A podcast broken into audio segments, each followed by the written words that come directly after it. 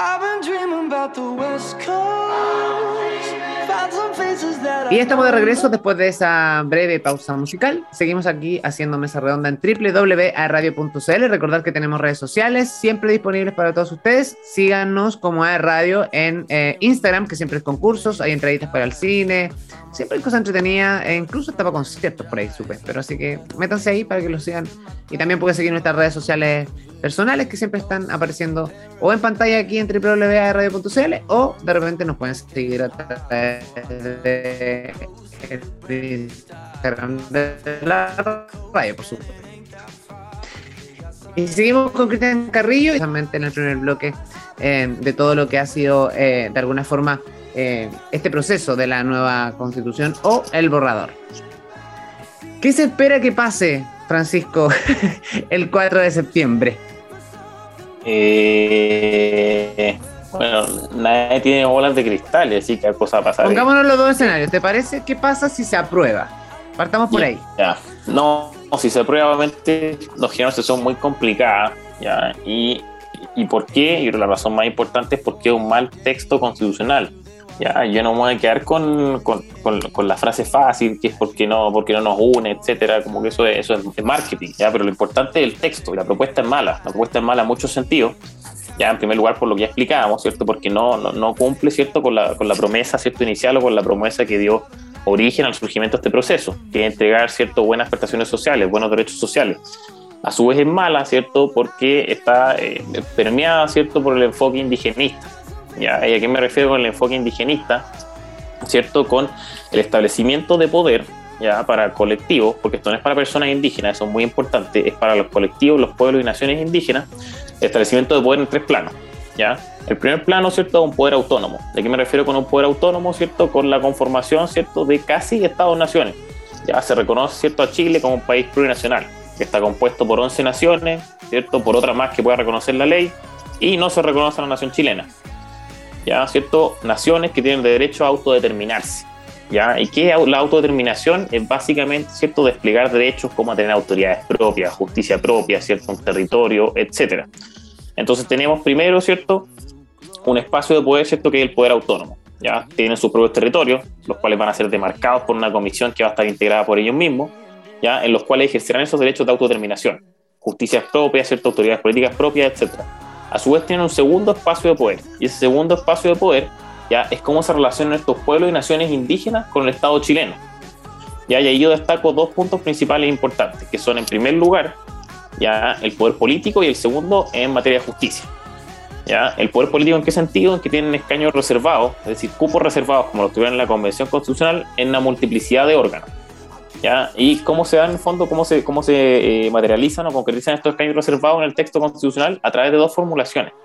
¿Ya? En el fondo, la propuesta de nueva constitución le entrega escaños reservados a los colectivos indígenas de modo general y de modo particular. De modo general, ¿en qué sentido? En que dice que tendrán en el fondo representación en todos los órganos de, eh, de representación popular, local, regional y nacional, ya que sean de carácter colegiado, es una formulación general, y a su vez se le entrega expresamente en el Consejo de Justicia, en la eventual Asamblea Constituyente si es que la hay, en el Congreso, en la Cámara de la Región, en el Consejo Municipal, etc. Entonces, los colectivos indígenas no solo tienen poder en este primer plano, ¿cierto?, en sus territorios, sino que también tienen poder político en el Estado chileno y también a su vez en el sistema de justicia chileno, ¿ya? No solo contarán, ¿cierto?, con sus autoridades de justicia propia, ya las cuales no tienen ningún límite, ¿cierto?, en su competencia y jurisdicción, sino que también permean al Sistema Nacional de Justicia chileno. ¿Y a qué me refiero con esto? A que hay normas que establecen expresamente que la estructura del Poder Judicial, ¿cierto? La, eh, la organización del Poder Judicial, las resoluciones, ¿cierto?, deben hacerse con enfoque indígena.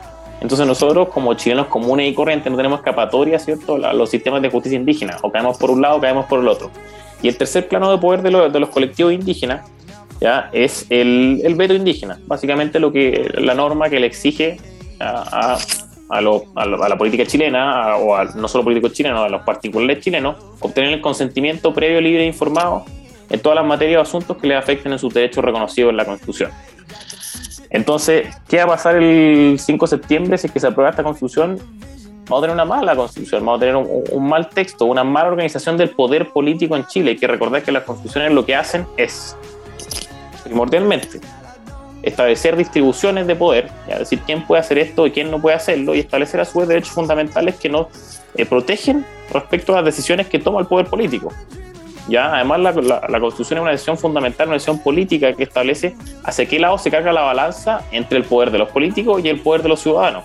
¿ya? Y esta Constitución carga su balanza hacia el poder de los políticos, prefiere a los políticos antes que a los ciudadanos. Entonces, como les decía, si es que se aprueba la Constitución el 5 de septiembre, contaremos con un mal texto, con una mala guía, con una mala estructura o esqueleto de país institucional, de ahí a los siguientes 40 años, lo que esté destinado, a durar este texto constitucional. Ya, eso por un lado se aprueba. ¿Y qué pasa si se rechaza? Hay, mucho se ha cuestionado, mucho se ha dicho al respecto, incluso de que eh, el presidente Boric salió haciendo declaraciones que él se, le iba a jugar para generar un, un, nuevo ciclo de constitucionales. Entonces, al final, cuéntame un poco, ¿qué pasaría si se rechaza? ¿Cuál es la sensación o qué podría llegar a pasar para que la gente también lo entienda? Sí, obviamente, al igual que, bueno, este proceso de incertidumbre pura, o sea, desde que se inició eh, ha sido siempre siempre pura incertidumbre, no saber lo que va a pasar, no saber quiénes van a ser electos convencionales, no saber cómo se va a desarrollar la discusión. O sea, algo, sabía, algo se advertía, algo advertimos en algún minuto, pero uno nunca sabe en el fondo efectivamente lo que va a llegar a pasar. Y lo mismo es el plebiscito. Uno sabe si se va a rechazar y en caso que se rechace, respondiendo a tu pregunta, Nilsson, yo soy de una postura bien minoritaria, ya, acá minoritaria, minoritaria, pero minoritaria. Yo no digo que hay que mantener esta constitución a toda costa, ya, pero tampoco digo que hay que hacer una nueva y una buena y etcétera a toda costa.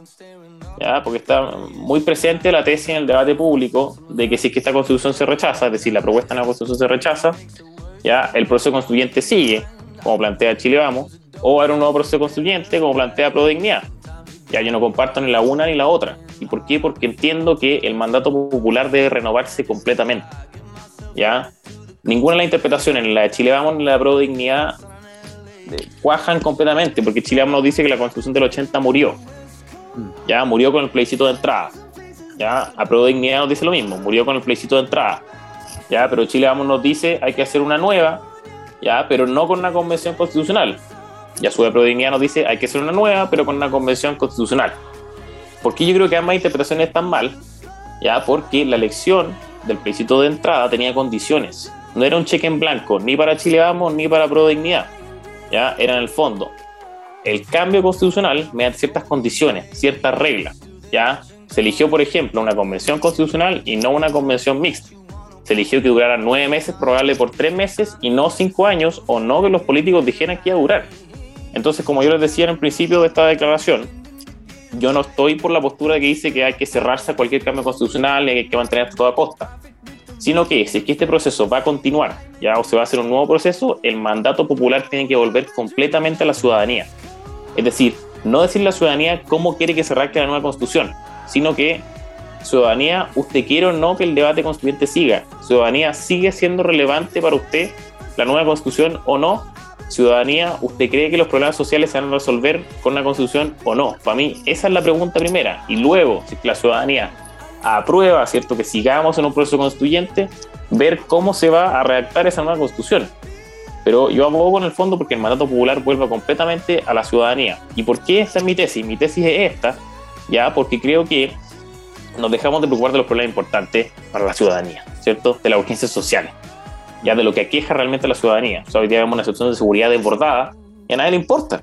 Y allí esto ha sido del 2019 y leía una declaración ahí, disculpa que te interrumpa, Francisco, que finalmente le dice, oye, no, solamente a los ricos les interesa lo de seguridad. Pero creo que un tema, trans o sea, lo leí, de hecho. Esta, eh, y Alejandra Valle. Y Alejandra Valle. Entonces me parece también descabellado un poco ese comentario, que finalmente eh, no es que solamente un sector eh, social o, o, más pudiente pueda tener inseguridad en relación a, a, a, lo que pasa con la delincuencia desatada y todos los días, sino una inseguridad general. O sea, a todo, o sea, no sé cómo será en Santiago, pero finalmente en regiones pasa que incluso en los pueblos más chiquititos donde no pasaba nada, donde todo el mundo se conocía, hoy en día hay índice de delincuencia abismante y no se hace nada, ¿cachai? Así es, Nilsson, y, por eso lo que, lo, que lo que les decía, y es importante recalcarlo, ¿ya? El debate constitucional es importante, pero si algo probó es que no soluciona per se los problemas sociales. Puede ser una condición quizá o algo, algo, algo que ayude, pero no lo soluciona. ¿ya? Y lo que hizo la clase política desde el 2019 hasta hoy es olvidarse de esos problemas que la gente requiere una solución inmediata. ¿ya? Ya se olvidaron de eso, los dejaron un segundo, en un segundo plano. Acá ustedes me podrán decir, ya, pero se puede caminar y comer chicle a la vez. Este proceso demostró de que no se puede en estos casos caminar y comer chicle a la vez. Mientras la clase política come chicle haciendo su nueva constitución, la gente camina insegura en las calles. Mm. Entonces realmente no se puede. Y, tú lo decías, Inés, la, la delincuencia está desatada. Está desatada y el gobierno no responde. O sea, se interpela al, al, gobierno y el subsecretario de Prevención del Delito nos dice que la culpa es de la, de la encerrona es de la autopista. Y un tema de salud también, el tema de salud también, salud mental. O sea, nadie se preocupó de eso. O sea, hoy día no puede ser que porque me caes mal, porque pienso distinto o porque tuve un problema X, voy y te disparo. O sea, no, no, me, no me cabe en la cabeza ese tipo de, de, de, de medidas que puede tomar una persona común y corriente, ¿cachai? O sea, como que hoy día estamos inmersos en esa inseguridad constante. Imagínate, no sé, a, mí me da inseguridad hasta ir al supermercado, o sea, no sé, o voy al negocio de barrio, imagínate que el, el, dueño del negocio, porque no sé, no te, le quedo debiendo 10 pesos, o no, o no sé, mm. o, o, piensa que estoy tomando un producto que no, que no debo, me puede disparar. O sea, a ese nivel de, de, de inseguridad hemos llegado, ¿cachai? Sí, y eso, eso en parte lo que yo opino es que responde a dos cosas. En, primer lugar, a, una responsabilidad de la clase política en el sentido de que legitimaron ciertas conductas como, como, como, parte de la democracia o válida en democracia del 18 de octubre en adelante. O la violencia, algunos la justificaron. Teníamos a Sergio Mico diciendo ya ahora en, todos los programas de televisión, en radio, de que el Partido Comunista los presionaba para decir que habían violaciones sistemáticas de derechos humanos, para decir que había centros de tortura. Es decir, de nuevo, no volvemos a lo mismo. El origen de esta crisis ya se, remonta a eso, ya a, una, un estallido de violencia, ya que fue legitimado por políticos. Ya, los políticos no hicieron media culpa, ya, sino que le, echaron la culpa a otro, a un texto, a un cuaderno que estaba escrito hace un par de años, en el fondo, hace unas par de décadas. Ya, entonces, ¿qué, pasó? Los políticos legitimaron el discurso de la violencia, permitieron que entrara algo que, que en el fondo intrínsecamente contra la democracia, que es la violencia, o sea, la regla básica de la democracia es la exclusión de la violencia de las relaciones políticas o como, medio de, desenvolverse en política. La legitimaron. Y lo segundo es, de nuevo, es que las soluciones que da el poder político son, son, son estériles. De nuevo, como yo les decía, se les interpela por la encerrona en la autopista y el subsecretario de Prevención del Delito le echa la culpa a la autopista.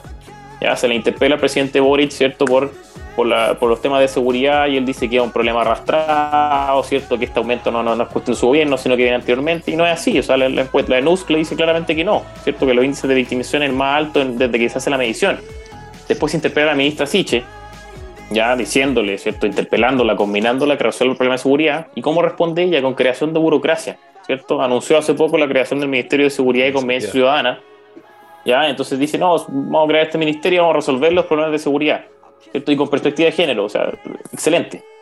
¿Qué veo yo ahí? ¿Qué veo en la ministra Siche? Dos cosas, ¿cierto? Dos puntos de análisis. El primero es que lo que busca ella, ¿cierto? y el gobierno, es descargar la responsabilidad que ella tiene en el Ministerio del Interior en otro ministerio, al cual no va a ser manejado por Siche, en el fondo descargar la responsabilidad, ya que tiene ella como personaje político, en otra persona.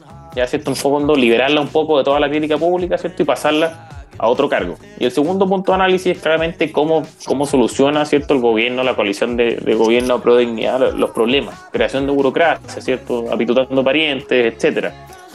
Entonces, eso, eso, Nilsson, es, preocupante. Es preocupante porque, porque no se encarga los problemas, no se encarga los problemas del norte, inmigración. Hace poco estaba estudiando cifras de, inmigración, de cómo está la situación en el norte, y este año, solo este año han entrado 30.000 personas de manera ilegal el gobierno ha expulsado a cuatro desde abril a junio. ¿Ya? El gobierno Sebastián Piñera en el año 2021, en ese mismo periodo, expulsaba a 105 personas y por semestre 800 y en un año 1600 o 2500. Entonces, pareciera que hay una política deliberada de parte de la coalición de gobierno, de la Dignidad, de no hacerse cargo del problema de seguridad y eso es lo que me preocupa a mí. Qué, tremendo lo que dice Francisco y, qué importante que, las personas, quienes nos escuchan hoy en día, se den cuenta de que finalmente las constituciones lo que hacen es reconocer y garantizar derechos fundamentales y limitar el poder del Estado, estructurar el poder, el poder como tú bien lo mencionabas, pero limitar el poder del Estado frente a las personas. Y finalmente esta constitución le está dando mucho más poder a los políticos para que puedan eh, hacer y deshacer lo que quieran por nuestro país. Eh, y con respecto a eso, ¿cuál opinión te, entrega, Francisco, eh, el rol que está haciendo el gobierno actualmente con respecto a informar eh, sobre el proceso constituyente o quizás desde otra perspectiva tú dirías más eh, una, siendo o, tomando la bandera de, de, la prueba, digamos, por, por este plebiscito del 4 de septiembre. Sí, no, o sea, claramente el, presidente Gabriel Boric no, solo está informando, sino que está desinformando, está haciendo campaña. El asumió la jefatura de campaña de la prueba porque ellos mismos lo han reconocido. Con la constitución actual, su programa de gobierno no tiene cabida. Ya, en cambio, con la propuesta de nueva constitución, sí.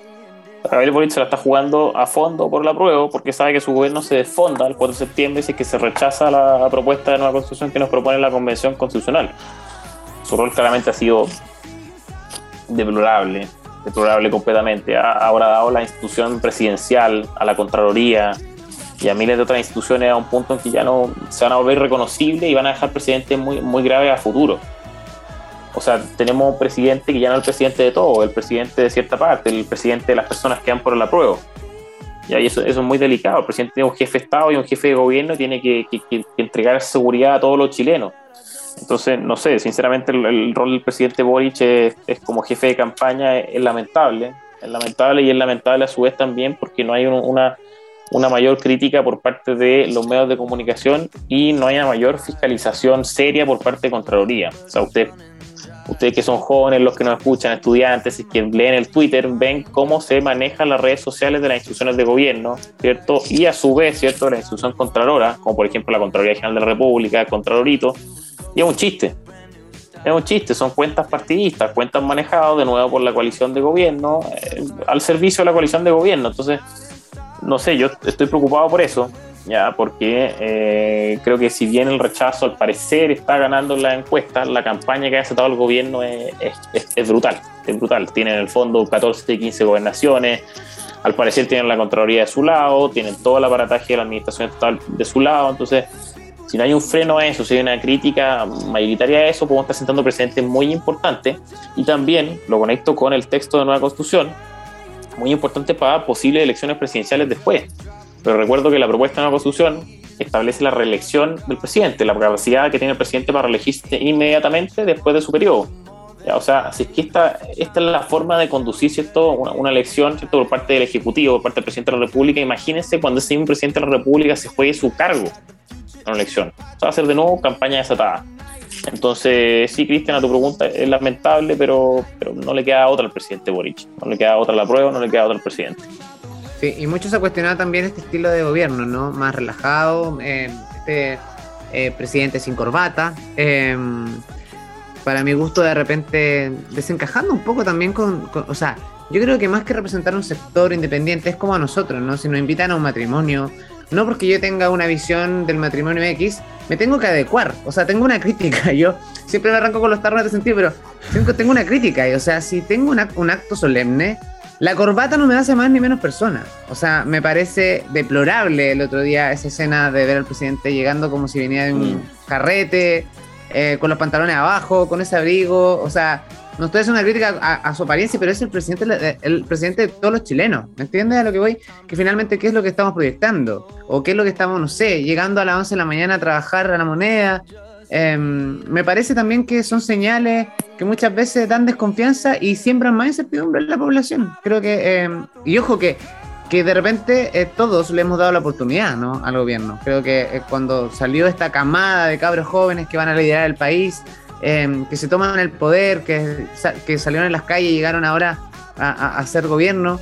Em, y uno, claro, puede sembrar esperanza en esta nueva generación de capaz que lo hagan bien, ¿cachai? Pero nos hemos dado cuenta que finalmente es un error tras otro, un traspié tras otro, y además me, me, extraña también que eh, siendo gobierno eh, no haya una agencia comunicacional que realmente los asesore. O sea, como de sentido común de repente situaciones que se viven y me impresiona, y de verdad que me impresiona, y creo que la gente se está dando cuenta, si finalmente eso es lo que pasa, o sea, la incertidumbre, lo que estamos viviendo hoy día no es, no es gratis, o sea, algo, algo estamos haciendo mal, em, o, definitivamente no estamos reclamando nuestros derechos como, como lo hemos conversado, o la falta de información también al respecto al momento de hacer nuestras elecciones, eh, y creo que la política, somos todos parte de la política, y todos tenemos derecho a opinar, por eso cuando escucho a alguien que dice, no, yo no voto porque no me interesa, los políticos son todos iguales, chuta, qué equivocado estás, porque tu voto puede, puede ser el gran cambio, finalmente. Todo suma.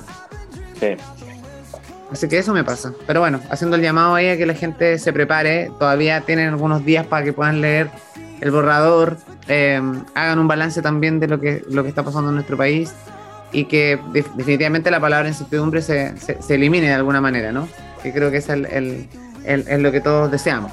Algunas palabras para finalizar. Eh, Francisco, para que nos cuente un poquito también y incentive a la gente a que de alguna forma se interese en la política. Yo sé que hay muchos jóvenes que hoy día tienen miedo de, meterse en la política o hay gente que ya lo está haciendo, pero de una manera más solapada. Así que te dejo los micrófonos abiertos para que incentive a los jóvenes a que se involucren.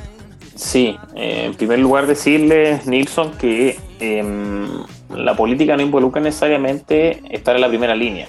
uno, puede influir desde, muchas instancias, no tienen por qué ser dirigente político universitario para estar en la política.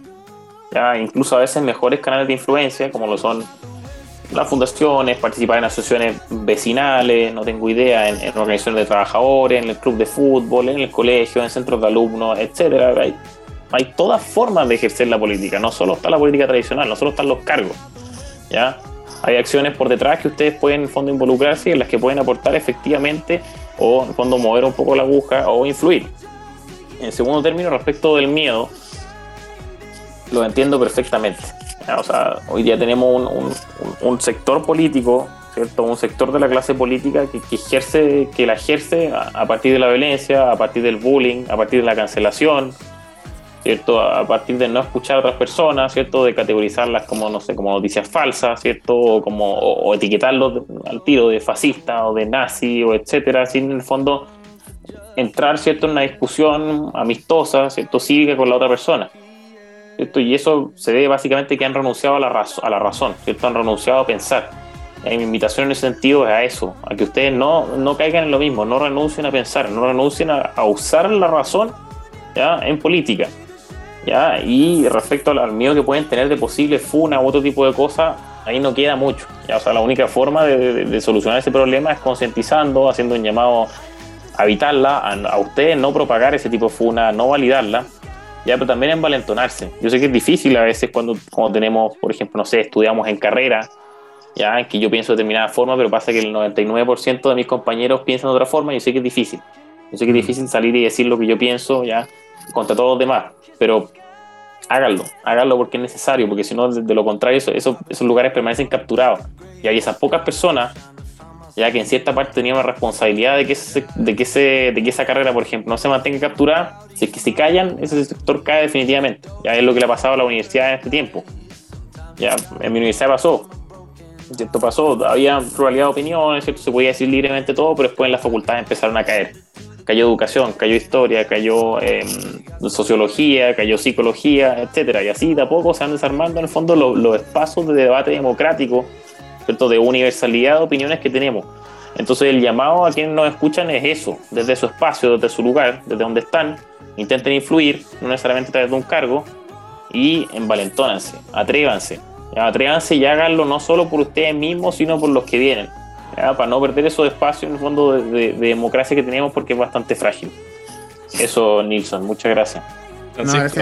muchas gracias a ti por, compartir con nosotros este momento. Me gustaría brevemente hacer una referencia a un libro que está eh, publicitando la Fundación nuevamente, que es Damas de Hierro, mm. eh, donde habla sobre el proceso constituyente, pero sobre el rol que tuvo estas dos ex convencionales bien populares, debo decir, eh, Teresa Marinovich y Rocío Cantuarias. No sé si, si puedes agregar tú algún contenido. Yo lo voy a pedir a través de la página web porque no lo venden acá en, en Concepción. Lo quiero leer. Estoy muy entusiasmado. No sé si tú puedes hacer algún pequeño prólogo referencia al, al libro. Sí, brevemente, primero es un libro escrito por María José Olea, periodista de la Universidad Católica, y un libro muy interesante porque recoge un popurrí de cosas, recoge anécdotas, eh, comentarios de pasillo de la convención para quien le guste la farándula o la cosa ahí como más, rosa, tiene todo eso. También tiene una parte más crítica, más reflexiva. No hubo romance en este reality, sí. Faltaron los romances. Ah, no, ustedes no, saben, quizás. Por eso en el, en el libro En el libro puede estar. En el libro se pueden enterar de ese tipo de cosas, porque que hubo romance hubieron. ¿ya? Ah, perdón, no hubo. Entonces tiene eso, tiene la parte rosa, la parte más entretenida, tiene la parte más reflexiva, más filosófica, más crítica, que también, me interesa mucho. Ya, en fondo, a través de, Esto es un libro de preguntas y respuestas, y a través de las respuestas de, de las ex convencionales podemos viendo en el fondo la forma de pensar de ella. Tiene también una parte más que se dedica a analizar la propuesta de la Constitución, pero eh, eh, eso, un libro que recoge en el fondo una variedad de temas interesante, rápido y fácil de leer y, entretenido. Así que mis felicitaciones desde acá a la, periodista María José Olea, porque una buena obra y entretenido para todo público. Excelente. Francisco, una vez más, muchas gracias por acompañarnos en este programa. Queremos desearte lo mejor en, este trabajo, en este tremendo proyecto del cual estás dirigiendo como director de estudio de la Fundación nuevamente. Y por supuesto, si en algún momento visitas nuestra ciudad, no dudes en contactarnos y te invitamos directamente a nuestra radio. Así que te dejamos, un abrazo y que tengas una excelente semana. Muchas gracias, Cristian y Nilsson, por la invitación y un saludo a todos quienes nos escuchan y animo con la vuelta a clase. de todas maneras, muchas gracias Francisco. Bueno, ahí también las redes sociales de Francisco, arroba Francisco Cancino B, ahí para que ustedes lo puedan seguir también en Instagram. ¿O tienen la cuenta privada, Francisco? No, Twitter, Twitter mejor. Twitter ahí, Instagram soy poco, poco activo. Ah, poco de Instagram. Bueno, Francisco, ¿y en Twitter cómo te pillamos? Twitter es F Cancino B corta. Arroba F Cancino B corta. Exacto, ahí para que lo, sigan en Twitter, por supuesto. Oye, muchas gracias Francisco, que te mandamos un abrazo y ojalá cuando venga a Concepción nos avisa ahí para que nos juntemos a tomar un café por último. Yo, feliz. Eh, bueno, ahí te vamos, te vamos a cobrar la palabra por y dando vueltas por acá. Y a la gente que nos está escuchando, nos vamos a ir a la pausa musical, última pausa de, de este programa. A la vuelta ya nos comenzamos a despedir con mi amigo Chris Carrillo. No se vayan.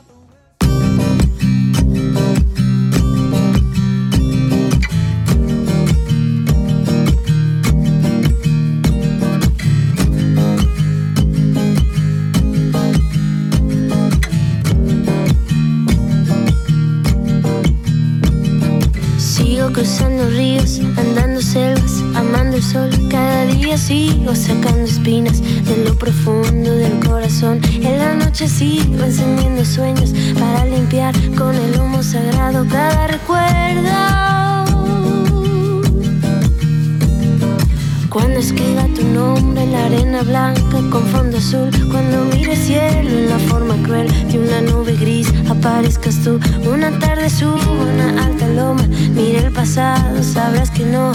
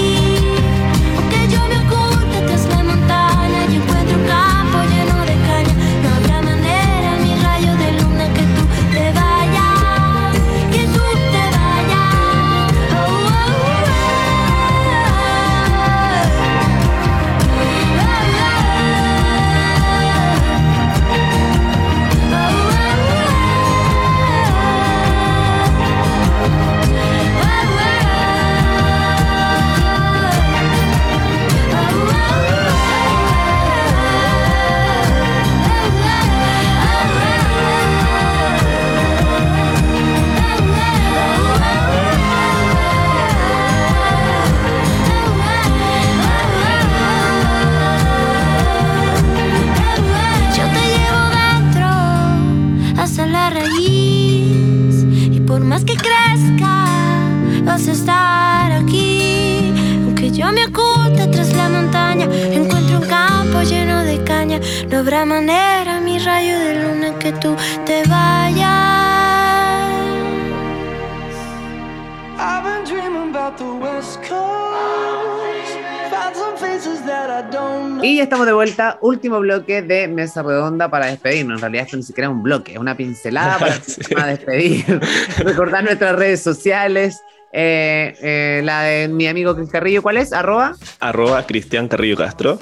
Y la tuya, amigo, es. Arroba sr.nils. Y también tenemos arroba Radio para que nos busquen en Instagram y puedan ahí participar de la actividad, de ver. Que nos etiqueten. Hasta, noticias de espectáculo ahí en. en sí, y, y, que se ganen esas entradas para el cine. Es tan fácil de ganar esas entradas que, por favor, háganlo.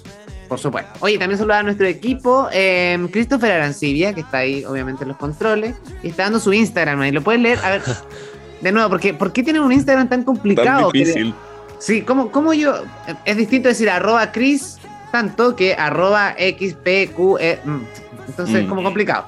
Christopher Arancilla, lo pueden buscar, por favor. O no sé, o Gode, creo que está en, en Instagram. También saludar a Camila Leiva, que también apoya en los controles, y a Dania, por supuesto, nuestra, productora, estrella. Hay que saludar al equipo, siempre dándole visibilidad. Oye, también, y al resto de nuestros compañeros que también hacen otros programas aquí en la radio, que, oye, yo exijo una junta. ¿Cuándo nos vamos a juntar? Sí, sé que ahora está la viruela del mono desatada, pero.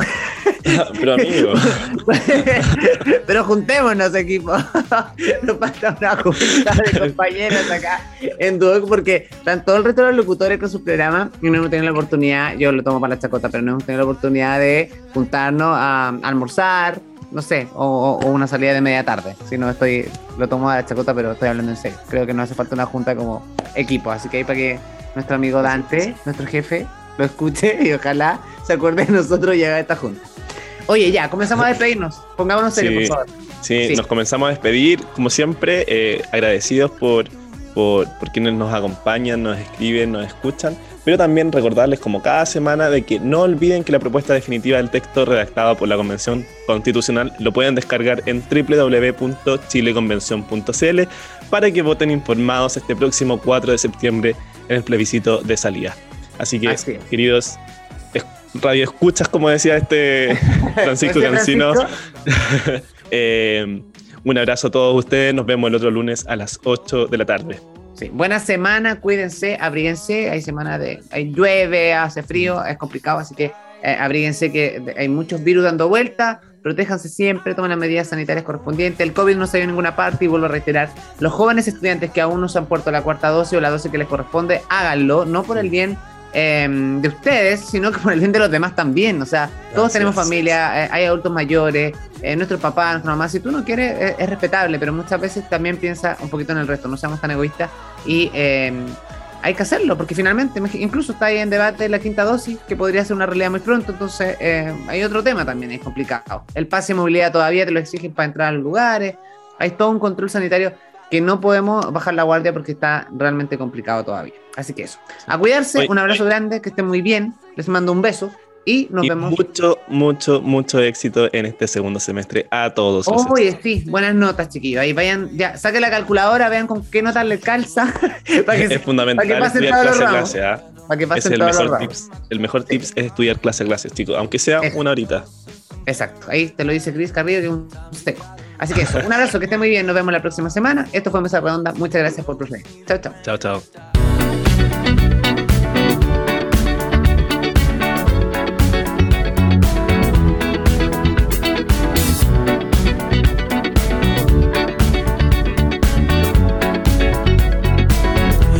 The legend of the phoenix, huh. all ends with beginnings. what keeps the planet spinning. Ah, uh, the force from the beginning. Love.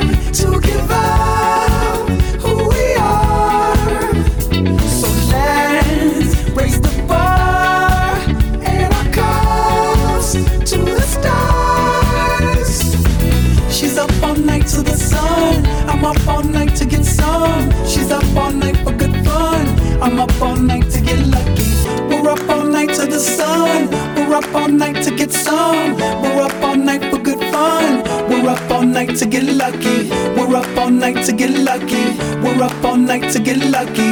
We're up all night to get lucky. We're up all night to get lucky. We're up all night to get.